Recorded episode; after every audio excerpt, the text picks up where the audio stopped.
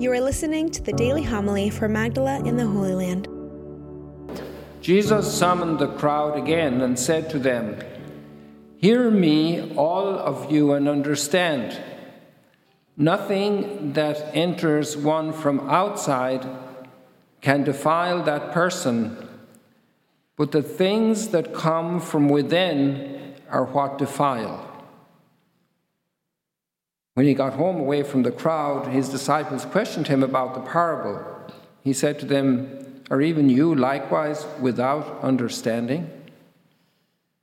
Do you not realize that everything that goes into a person from outside cannot defile, since it enters not the heart, but the stomach, and passes out into the latrine? Thus he declared all foods clean.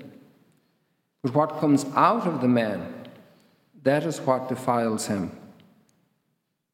From within, from within the man, from his heart, come evil thoughts, unchastity, theft, murder, adultery, greed, malice, deceit, licentiousness, envy blasphemy, arrogance, folly.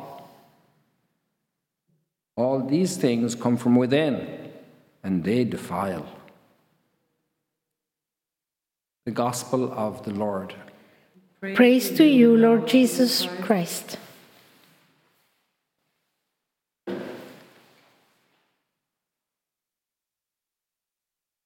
Why does it say murmurs wisdom? Murmur. Mouth of the just murmurs wisdom. This just struck me now as it was being read and prayed together. The mouth of the just utters wisdom, the mouth of the just speaks wisdom. How, why murmur? Murmur is, is like the gentle babbling of a brook. Murmur is, don't murmur, talk clearly. So, murmur, I'm not sure if it conveys um, a certain gentleness, a certain lack of arrogance, um, humility, and modesty. Uh, and maybe that's part of wisdom is not to shout, not to cry out, to be gentle, to, to find the way to teach to share insight, to share understanding, to lead people. So when it's murmured, you have to listen to catch it. I think this is part of murmuring, right? There's another use of the word murmuring, which is very negative, is to murmur about people, to murmur about situations. It's a type of complaining, a type of um, inconformity, a type of uh, form of rebellion, to murmur.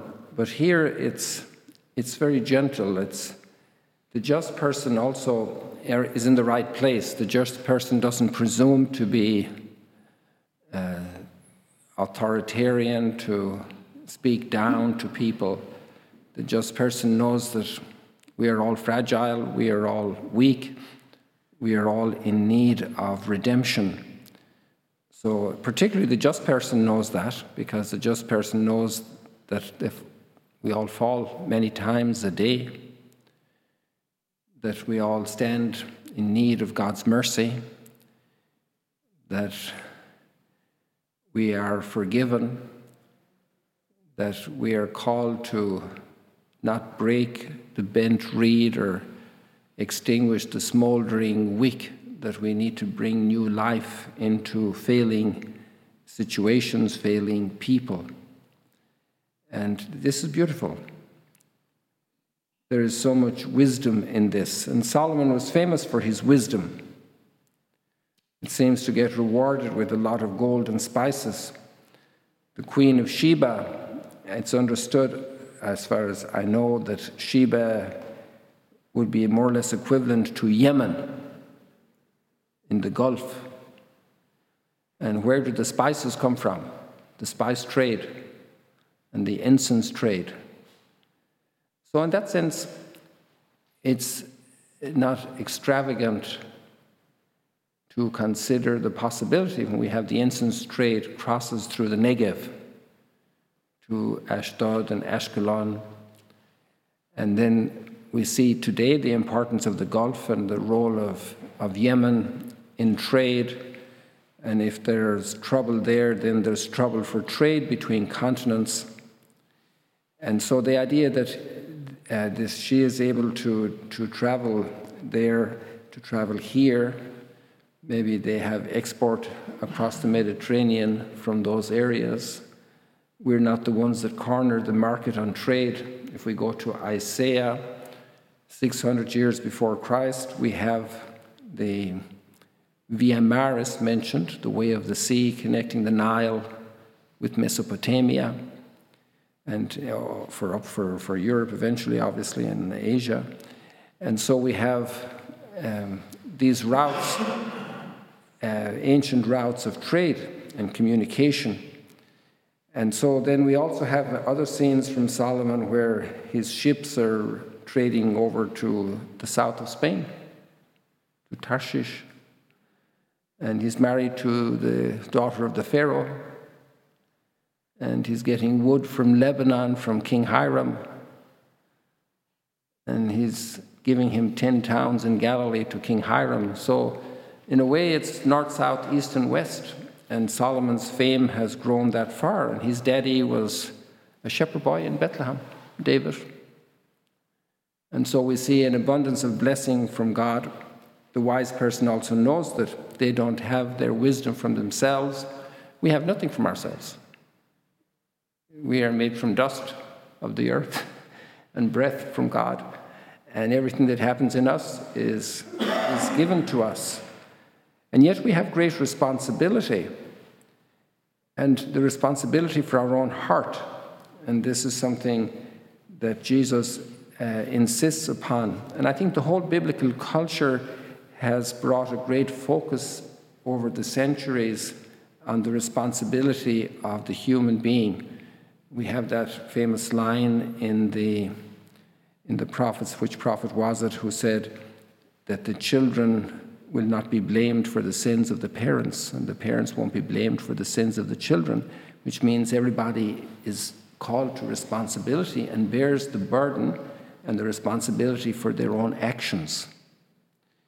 So it's a, a, gradual discovery of the importance of the human being. And Jesus brings it to a point here, and he shows us that the interior core of our person is very much ours.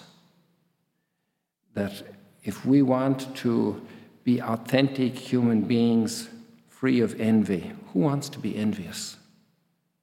Of what are we envious? Somebody has a house that has two more rooms than my house, a newer car, a better computer, a better telephone than I have.